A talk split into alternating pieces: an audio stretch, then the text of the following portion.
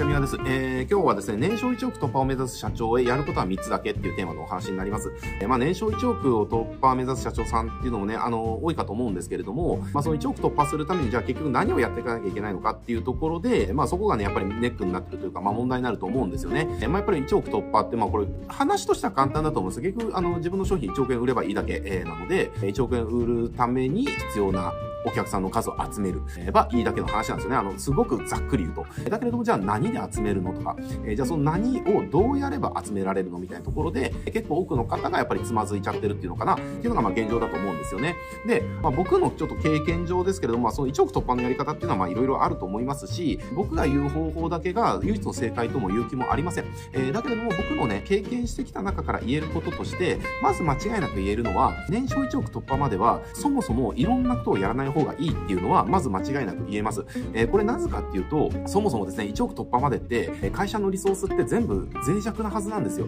まず人もいないし、え資金も豊富じゃないし、じゃあそれぞれのね、いろんな分野のその専門家がいるわけでもないですよ、社内に。えー、だから、なんでしょうね、そんなに高くないスキルで、少ない資金で、で、少ない人数でやっていかなきゃいけない、えー、みたいなところがあるじゃないですか。だから、戦える武器がそもそも弱い状態なんですよね、年商1億までって。あの、これがね、年商規模がどんどん増えていけば、それぞれの分野のプロフェッショナルっていうのを雇うことができますから、いろんな方面で戦うことができるけれども、最初ってやっぱそうはいかない。弱い武器しか持ってないのに、えー、北も南も東も西も守らなきゃいけないみたいなね。えー、それがやっぱり年商1億のステージなんですよ。だから、いろんなことはそもそもやっちゃいけない。そもそもいろんなことやると全部が中途半端になって何も成果が出ずに終わるっていうのを僕はもう何度も見てきてるので、だからもう本当年商1億突破するまでは、あの、もうやることを決める。つまりやらないことを決めていくっていうのが、まずそもそも必要っていうところですね。で、この時にやっぱりそのやらないことを決めて、やることをね、あの、少なくしてって集中していくっていうことが大事なんだけれども、ただここでもその問題があるわけですよ。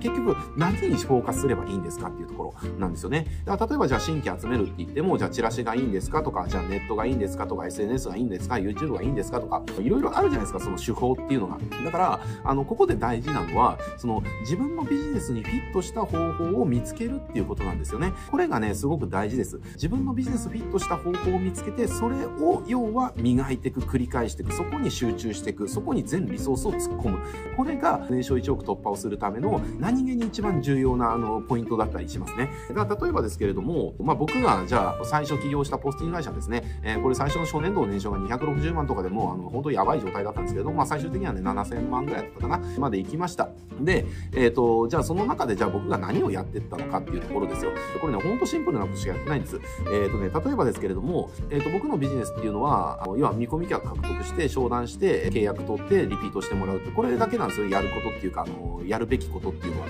でこれをそれぞれちゃんと,、えーと、うまくやっていく必要がある。でそれをうまくやるために僕はじゃあ具体的に何をやったのかっていうと、えー、リード獲得はもうダイレクトメールだけです。要は近所でポスティングしてる人たちのチラシを見てそこに、えーと、うちのポスティング使いませんかっていう DM を出すんですよね。お試しで使ってみませんかっていう DM を出すんです。でそこでレスポンスがあった人に対して商談を仕掛けていく、えー、で制約してくれたらあとはニュースレターとかを使ってファン化をしてってリピートを促すっていうねだからやったのこれだけダイレクトメールとニュースレターだけですよやってるのってあの具体的な施策ってね、まあ、もちろんホームページがあったりとかえっ、ー、と、その商談のね、えー、プレゼンがあったりだとかっていうところ、まあ、その細かいところありますけれども、その1億を、1億目指すためにやったことっていうのは結局見込み客獲得、お試し客の獲得のためのダイレクトメールと、えー、あとは使ってくれた人をファン化するため、リピート化するためのニュースレターですね。えー、もうここしかやってないんですよ。だから、具体的にやった施策っていうのはもうダイレクトメールとニュースレター、この2つだけをとにかくやりまくったんですよね。えー、で、それでまあ260万がまあ何千万まで、ちょっと1億までは届かなかったですけれども、えー、まあ行ったっていう感じですね。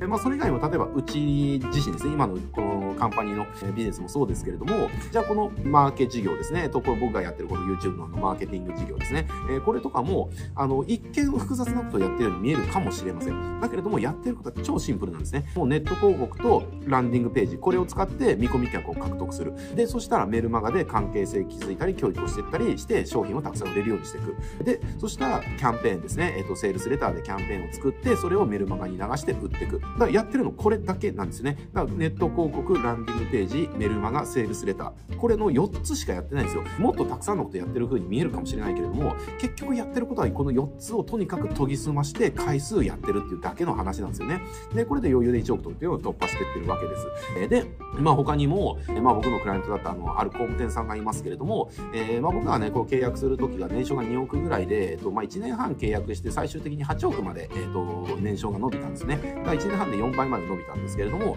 この時も、じゃあ、その、じゃあ2億8億になって相当なことやったんじゃないかって思うかもしれないけれど、全然なんです。相当な量はやりました。量はやったけれども、やってる内容としては、すごくシンプルなことしかやってないです。で、これ何やったのかっていうと、えー、そこは、そこの会社さんは、えっと、もうネット系がもう壊滅というか、まあそもそも集客ができてなかったので、まあ仕事自体がね、あの下請けの、大手の下請けの大工仕事と、で、あとは紹介で入ってくるね、玉のその新規の新築住宅の受注ぐらいかな、えー、があるぐらいで、もう自社でちゃんと集客できるっていうものが何一つなかったんですね。で、その中で僕が契約で入ってて、結局何やったのかっていうと、もうホームページとかがもう全然もう機能してなかったので、もうそっち捨てました。えー、で、捨てて何やったのかっていうと、えー、僕はもうチラシしかやらなかったんですよ。えー、もうチラシで、要はモデルハウス、え、ー、と、モデルハウスがね、たまたまあったんですよね。えー、あったので、そのモデルハウスに集客するっていうところをやりました。で、モデルハウスで集客して、で、そこで制約してくれた人が立てたら、そこを完成見学会やって、またチラシで完成見学会で集客する。えー、で、それでも見込み客が獲得していって、で、まあ会社さん側のその営業で、まあ制約させていくっていうことです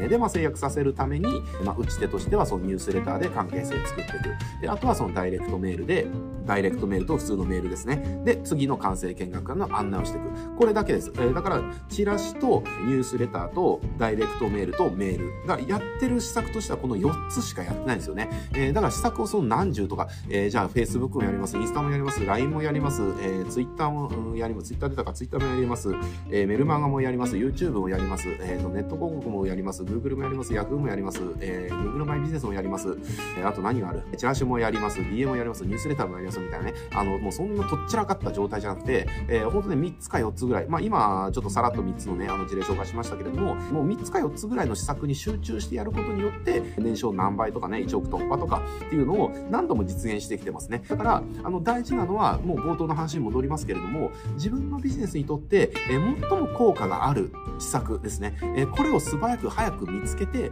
えー、それに全リソースを注ぎ込むっていうことが大事です。だから、えー、なんでしょうね、1しかやれれないことを100やったって、あのこれ、あの、マーケティング掛け算なので、1が100個あっても、かけても全部1なんですよ、結果は。えー、だけれども、そうやることをね、あの、集中して、じゃあ、さっきの僕のポスティング会社であれば、えー、ダイレクトメールのニュースレターですよね。で、じゃあ、例えばこれ2つしかやってない。えー、で、これが、要は、1じゃなくて2つに集中することによって、じゃあ、ダイレクトメールは10の成果が出るようになった。えー、で、ニュースレターが、えっ、ー、と、じゃあ、8の成果が出るようになったって言ったら、これ掛け算したら80の成果が出るようになるわけですね。これがいろんなことやっちゃって、じゃあ、2が10個、えー、じゃあ、2、2、2、2だったとしても、2、4、4、2が8、16とかしかならないわけですよねっていう話です。だから、あの、やることをシンプルにして、それの精度をとにかく高めていく。回数を増やして、精度を高めていくっていうことですね。えー、これが何気に、その、年商1億突破までに、ほとんどの会社がやるべきことなんですよね。えー、だから、そもそもいろんなことをやっちゃいけない。いろんなことやっちゃいけないし、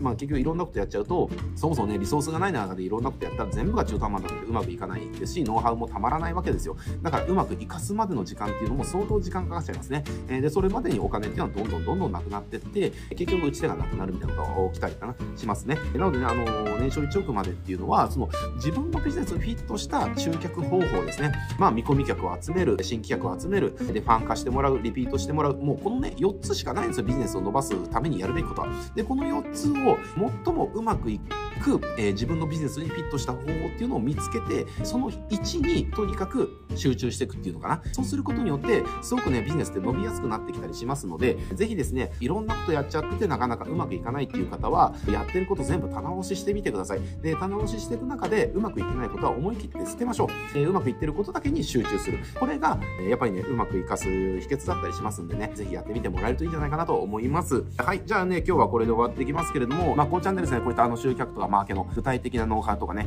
えー、結構お伝えしてますので、まあ、そういったこと興味ある方はね、チャンネル登録して他の動画もチェックしてみてください。はい、じゃあ今日これで終わっていきます。ご視聴ありがとうございます。